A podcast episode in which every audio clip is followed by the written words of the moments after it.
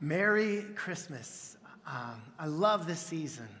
Uh, Isaiah 9 6, familiar verse for this Christmas time. It says this For unto us a child is born, to us a son is given, and the government will be on his shoulders, and he will be called Wonderful Counselor, Mighty God, Everlasting Father, Prince of Peace. We took our kids to see Christmas lights in our neighborhood just this past week, and my five year old son, Dex, would not stop talking. Just constant. I see Santa, there's a reindeer, there's baby Jesus, there's the Grinch. Oh, those are funky monkey lights. Just nonstop t- talking. He even told my wife, my wife was getting upset, and he, she said, just be quiet for a second, okay? You're talking way too much. And then he said, the only time I don't want to talk is when I'm sleeping. and we're like, no, son, it doesn't work that way. Shut it down. Um, and I drive past all these houses all the time, but I don't have the same sense of awe and wonder that my five year old does as going through this, this, this neighborhood. Uh, but we do this all the time beyond lighting uh, Christmas lights. Take, for example, Yosemite. Uh, how many of you guys have ever gone up to Yosemite? Okay, most of us. Um, did you know that people from every continent on the planet fly thousands of miles to go see Yosemite? It's absolutely majestic, breathtaking. It's an hour and a half drive. And every time you go there, you probably think, I need to come here more often. And then we don't. 10 years later, we may go back again. It's so close. I have two friends from New Zealand. They live where Lord of the Rings was filmed, okay? The most beautiful landscapes you could ever imagine. And they came here and they go, We got to go to Yosemite. And when they made that turn through the tunnel, they were blown away by the majesty of it all. Our familiarity or even our proximity to something can affect the uh, shocking and majestic nature of it, yes? I think that's what we find during this season. We've heard the Christmas story before, right? We know what's going to happen. There's no room in the inn. He, he's born in a stable. She, he got laid in a manger. Okay, I saw the movie, I read the book. Uh, we're familiar with it. I pray that this season, that though it is familiar, that we might begin to experience this story anew, perhaps in a fresh, new way for the first time. Uh, here's a picture of a woman named Sarah. Uh, she was rich. She inherited $20 million she had an additional income of $1,000 a day until the day that she died. Now, that's a lot of money to any day, especially now, but in the 1800s, it is just an enormous, exorbitant amount of money. Uh, she was well known. She was the belle of New Haven, Connecticut. There was not a party or a ball in the northeast of our nation in, unless she was there. She was powerful. Her name and money would open up any door in America. Colleges wanted her donations, politicians wanted her support, organizations sought her endorsement. She was rich, she was well known, she was powerful, and she was miserable. Her only daughter died at five weeks, and then her husband passed away. She was left alone with her name, her money, her memories, and her guilt. She moved west, searching for some kind of peace, some kind of longing she bought an eight room farmhouse and an adjoining 160 acres around it. She hired 16 carpenters and put them to work. For the next 38 years, craftsmen labored every single day, 24 hours a day, to build a mansion. Now, the instructions from Miss Sarah were absolutely insane. They were eerie they had a macabre touch. Each window had to have 13 panes, each wall 13 panels, each closet 13 hooks, each chandelier 13 globes. The corridors were even more ghoulish. They snaked randomly, sometimes leading to nowhere, sometimes leading to, leading to a ceiling, other times to a 50 foot drop off. Uh, one set of stairs uh, had no door. There was trapdoors, secret tunnels. This is the only known picture of Sarah, Miss Sarah Winchester. Uh, the making of this mansion only ended when Sarah died.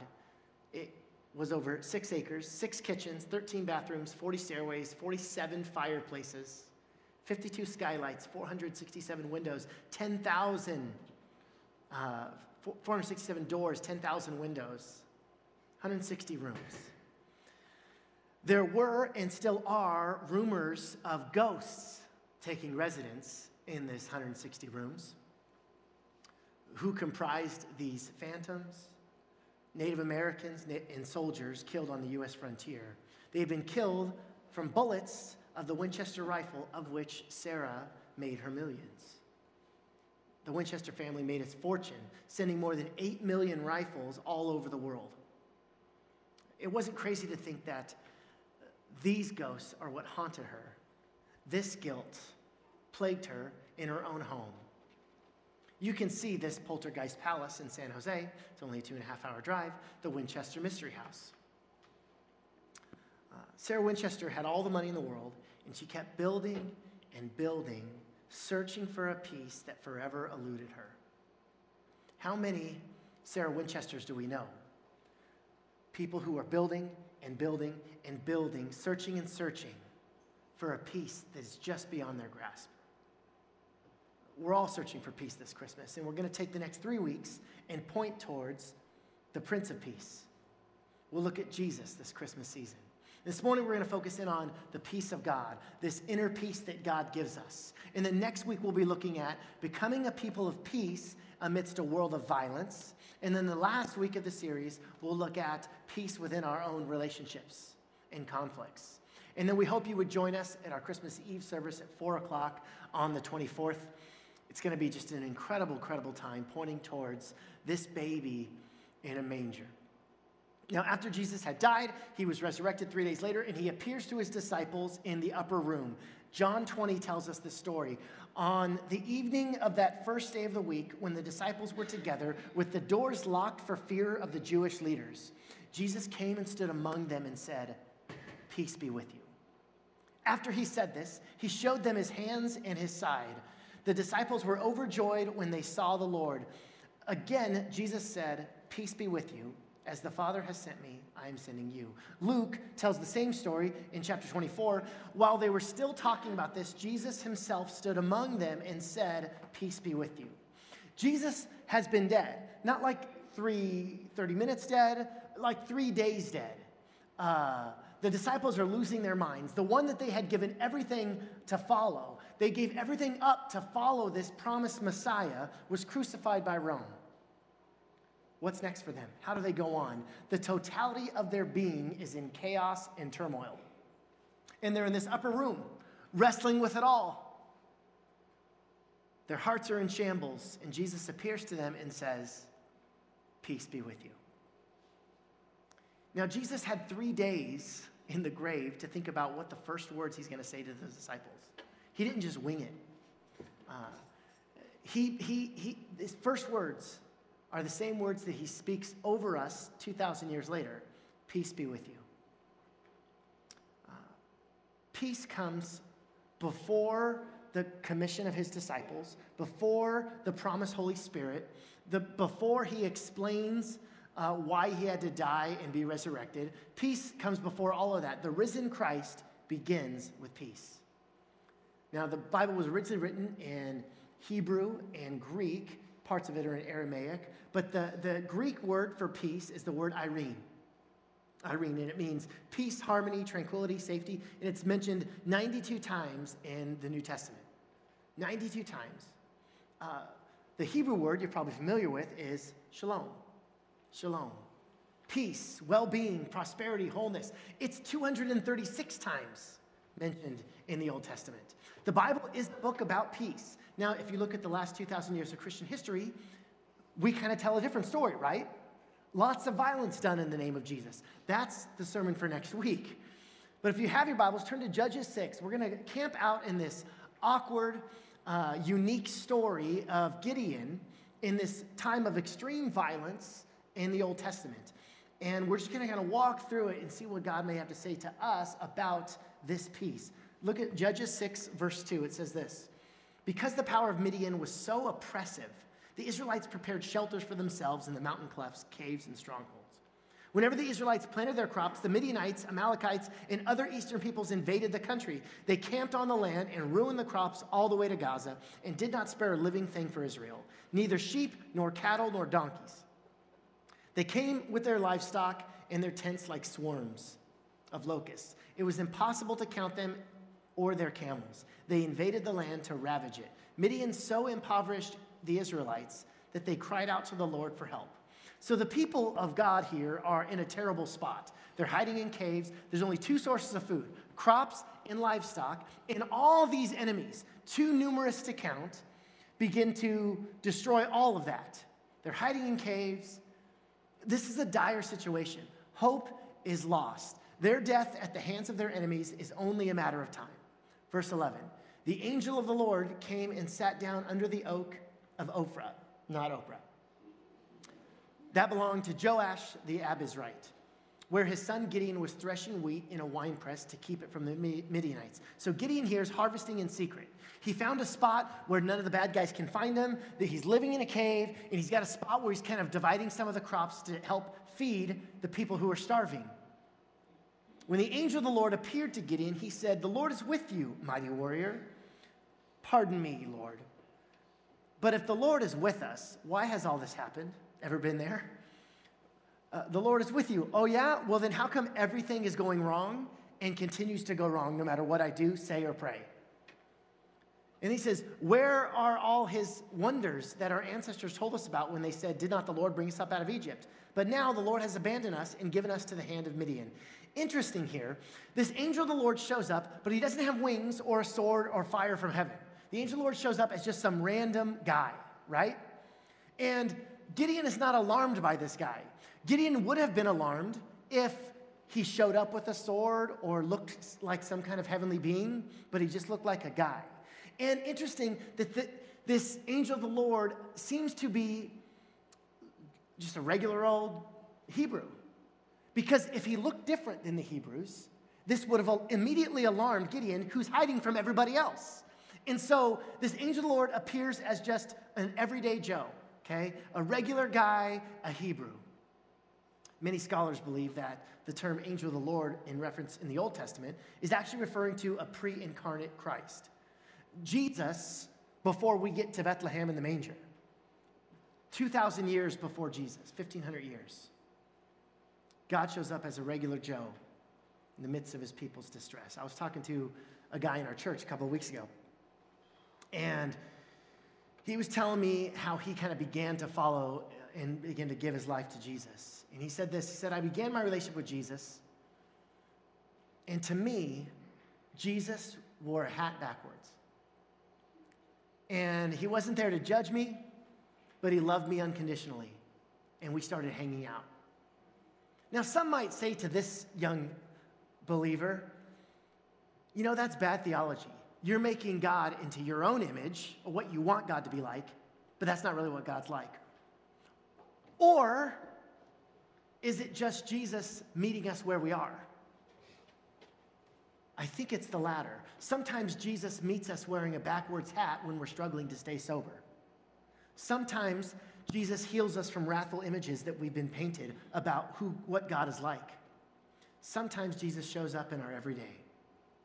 So this angel of the Lord walks by Gideon, who's harvesting and, and hiding, and he says, The Lord is with you, mighty warrior. Gideon says, How? God's not around me. There's no way. We live in caves, all of our food's gone. The, the Lord is not with us. Verse 14. The Lord, notice now that the Bible refers to this angel of the Lord as just the Lord now, turned to him and said, Go in the strength you have and save Israel out of Midian's hand. Am I not sending you? Pardon me, Lord, but how can I save Israel? My clan is the weakest in Manasseh, and I am the least in my family. The Lord answered, I will be with you, and you will strike down all the Midianites. Gideon replied, If now I have found favor in your eyes, give me a sign that it is really you talking to me. He's saying, Is that really you, God? Ever had that prayer with the Lord? You might feel a stirring, something speaks to you. Maybe it's a sermon, maybe it's a song, maybe it's a verse of the Bible, maybe it's just your circumstances. And you pause and you say, Is that really you, God? Let me know if it's really you. Gideon's having that same experience. He has that kind of throughout his life. But in verse 18, he says this Please do not go away until I come back and bring my offering and set it before you. The Lord said, I will wait until you return. Gideon went inside, prepared a young goat, and from an ephah of flour, he made bread without yeast. Gideon leaves the threshing floor and then he makes a meal for this angel. He puts on an apron, he slaughters a goat, he sets the oven to 375, the whole nine yards. Putting the meat in a basket and its broth in a pot, he brought them out and offered them to him under the oak. The angel of God said to him, Take the meat and the unleavened bread, place them on this rock, and pour out the broth. And Gideon did so. Then the angel of the Lord touched the meat and the unleavened bread with the tip of the staff that was in his hand. Fire flared from the rock, consuming the meat and the bread. And the angel of the Lord disappeared. God accepted the meal. God accepted the hospitality of Gideon. He didn't need the meal, he wasn't hungry.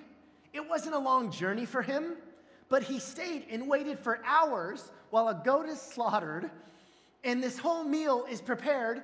And Gideon comes back and brings it to him, and he's still waiting by Oprah's tree.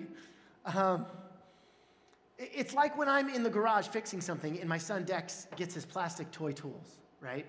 And he goes, I'm gonna help you fix it. And I go, All right, son. So we're out there, and, and he's like, I'm fixing it. And I, he goes, What can I do? And I go, Oh, just I need you to hit that hammer right on the, on the ground like, like 17 times.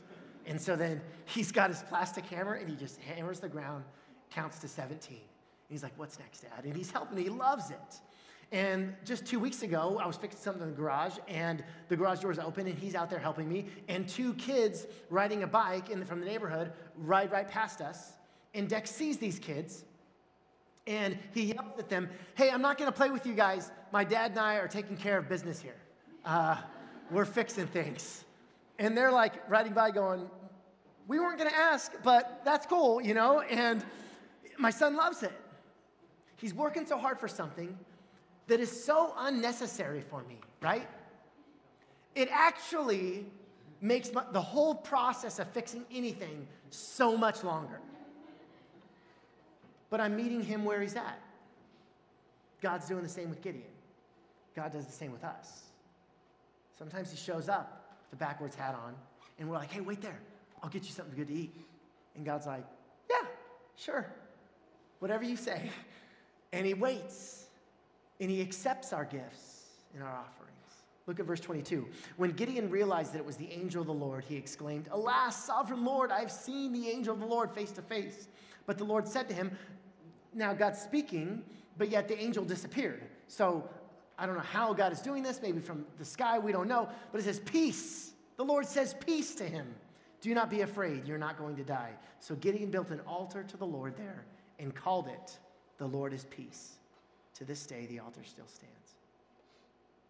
How can Gideon make an offering to the God of peace when all hell is breaking loose in his own life? He's confronting this gloomy episode he's going to set out to do warfare. There's darkness all around. How can he, in this condition, in these circumstances, declare God is the Lord of peace, Jehovah Shalom? It's because he understands godly serenity.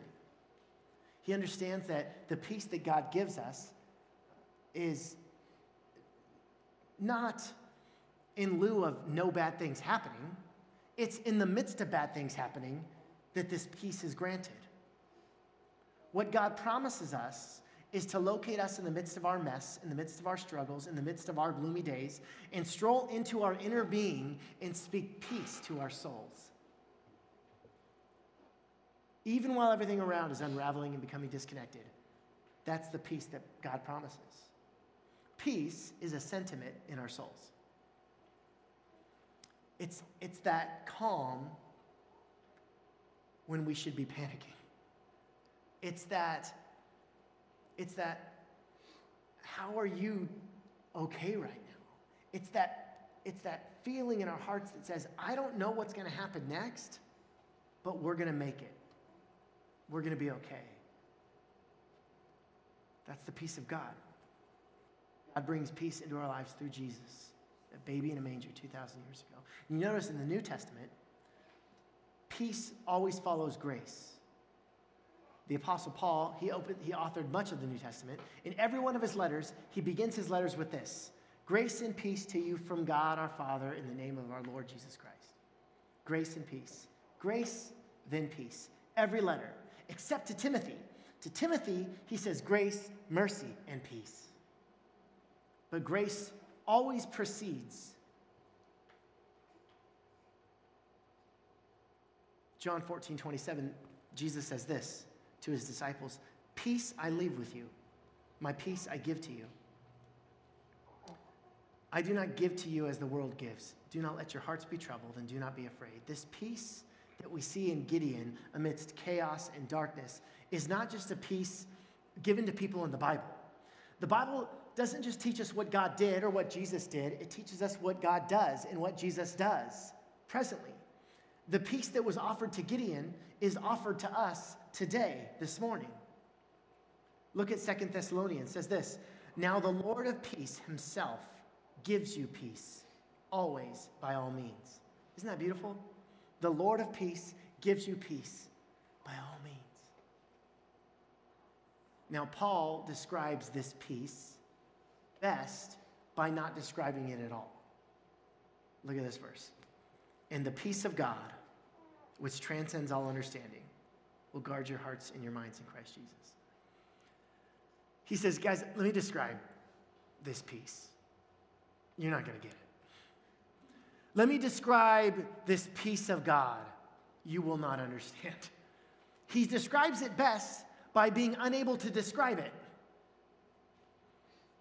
There's this statue that we've all probably seen of Atlas. Atlas is his name, and it's in front of um, St. Anthony's Cathedral. And by the way, when, I, when we put this picture in there, I didn't notice that Atlas is showing us some gluteus maximus as well.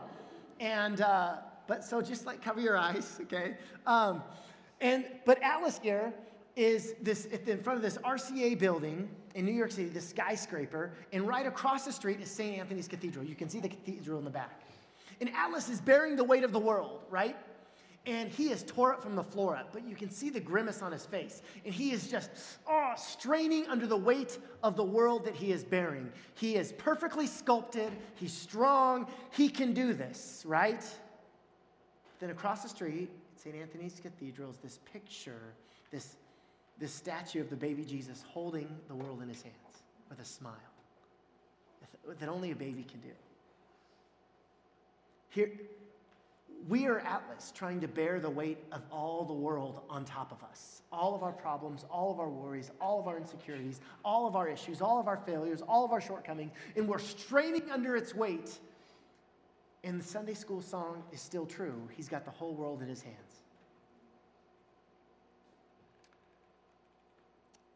A young man was eager to grow in his Christian life. He got a piece of paper, made a list of all the things he would do for God. He wrote down all the things that he would give up. Then he wrote down all the places he would go to minister, all of the areas of ministry where he would serve. He was excited. He took that list, went to church, laid it at the altar. He thought he would feel joy, but instead he felt empty. So he went home and he made the list longer. He wrote down more things that he would do and more things that he would stop doing. He took the longer list, put it on the altar, but he still felt nothing. At this, he went to a wise old pastor and he told him the situation. He asked him for help. The pastor said this he said, Take a blank piece of paper, sign your name to the bottom of it, place it on the altar. And he did. And his life was never the same. The peace of God transcends understanding. Some of us have been giving our problems to God when what we need to do is give ourselves to God. I just think that's so true. God, take this situation. God, do this, do this, do this, do this. And God's saying, I just want you. And He grants us a peace that whether we get our prayer or not, we're more peaceful, more loving, more Christ like, more whole, more joyful, more full of the life that God desires for us. I want to invite Noe and the band to come up. Bulletin board out in the construction yard had this notice In case of injury or accident, notify your supervisor immediately. You've probably seen these before. Um, and at the bottom of this notice, someone scribbled, he'll kiss it and make it better. In case of accident or injury, notify your supervisor immediately.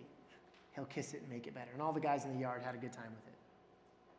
Uh, my son, Dex, has done too. That whenever he gets an owie, he runs to mom or to me. Just kiss it, kiss it. And we kiss it, and we're like, Is it better? And he's like, Yeah. And I remember one time when he was two, he fell off the couch. And he fell on his booty.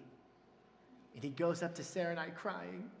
And he goes, Kiss it, kiss it. Sarah and I look at each other with eyes like, I think it's your turn now. The kiss isn't what makes our owie supernaturally feel better, right? It's the proximity to the person who loves us more than life itself. It's his proximity and his closeness with mom and dad that makes the owie feel better. And there will be more owies in our lives. There'll be more losses. But God gives us peace to handle those. God give us peace in the midst of that, just like Gideon. We're going to end with this familiar church hymn, It Is Well. And this whole week, it just rocked, this song has really spoke to me and rocked my life. Even that, that just that opening line, when peace like a river attendeth my way, when sorrow like sea billows roll, uh, no, whatever my lot, thou hast taught me to say, it is well, it is well with my soul. This peace amidst chaos. And so we're going to declare this together. And I just, man, just earlier in our 9:30 service, and even now, there's this, this there's this presence of God that is that is coming into our hearts when, when we shouldn't have peace, and He's granting it. He's giving it to us. And I know that even now, may that spark in our hearts that whatever happens, I've got a peace. That, and, it, and it doesn't make sense. Just like Paul, it's the peace that transcends all understanding. And so, God, I pray in Jesus' name that, that it would be well with our souls because we know you hold the world in your hands. God, forgive us for the ways in which we have tried to bear the weight of the world on our shoulders. Forgive us for the ways in which we've walked away. We haven't trusted your heart when we don't understand your hand. We pray peace, God. We pray that you would be the Lord of peace in our lives, in our hearts, in our city, in our homes, in our relationships. We pray for that in Jesus' name. Amen. Would you stand? As we declare this loudly together.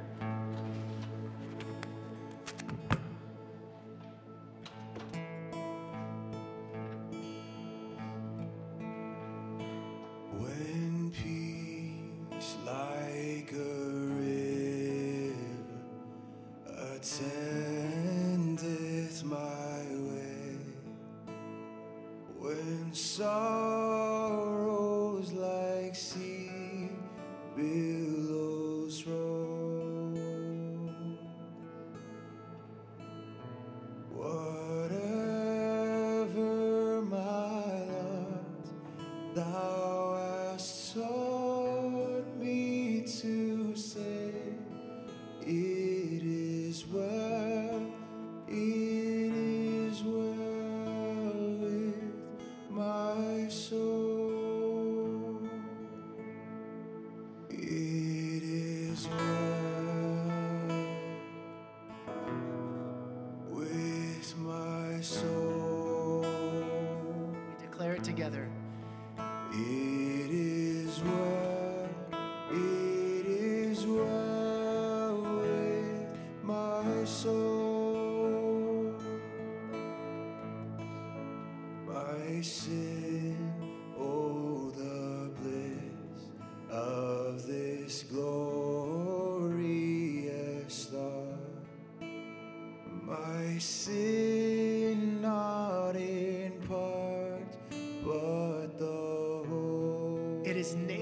Cross. The past is the past.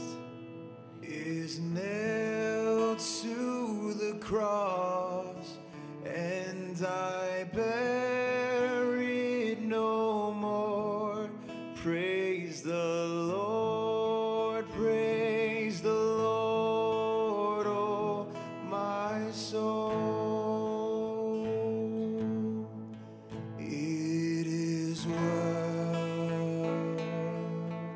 It over our circumstances. with my soul. We declare it over our marriages, over our jobs. It is well, it is well with my soul. Let's sing that again.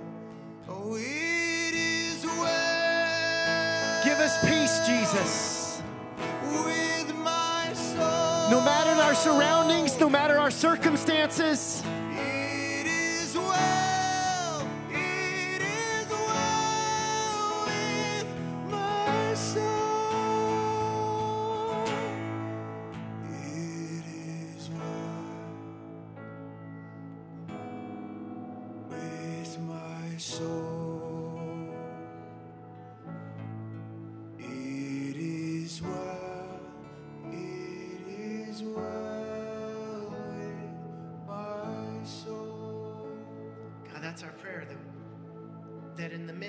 of this season, in the midst of our worries, our anxieties, our fears, our struggles, that it is well with our souls. Holy Spirit, speak that into our lives. Speak that into our weeks. Speak that into our homes, God. May that still small voice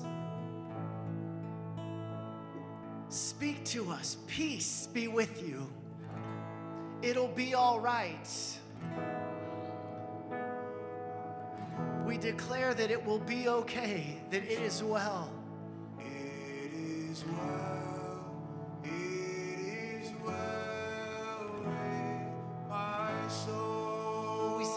Last time together, we declare it.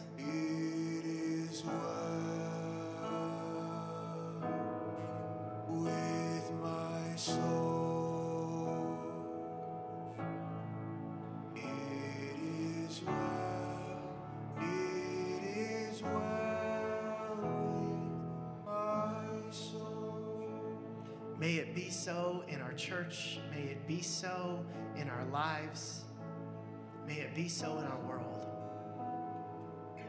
We thank you, Lord of Peace, Prince of Peace. Move in us this week, Jesus. Still our hearts. Still our hearts, God. God, I just sense that some of us are treading water and we're paddling in a panic, and we just need to hold on to the rock in the middle of the water. Help us to have peace holding on to you and your strength rather than paddling frantically. Be our rock, be our strength, Jesus. We love you. In your name, amen. Amen. Hey, couple things before you guys leave. Next week, we're going to be talking about becoming people of peace in a world of violence. I can't wait. The next week after that, we'll be talking about conflict and God giving us peace in the midst of that, and how do we become peacemakers even in our own conflicts with people. And then uh, Christmas weekend, we have an incredible service planned uh, where Santa will be here, and we have our kids' performance. It's and we have donuts and coffee. It's just going to be great. And then Christmas Eve, this month of December, uh, we just know God's on the move, and we can't wait. Uh, enjoy your Sunday and uh, enjoy your afternoon as the Chiefs play the Raiders at 105. I can't wait. God bless you. Peace in the Middle East.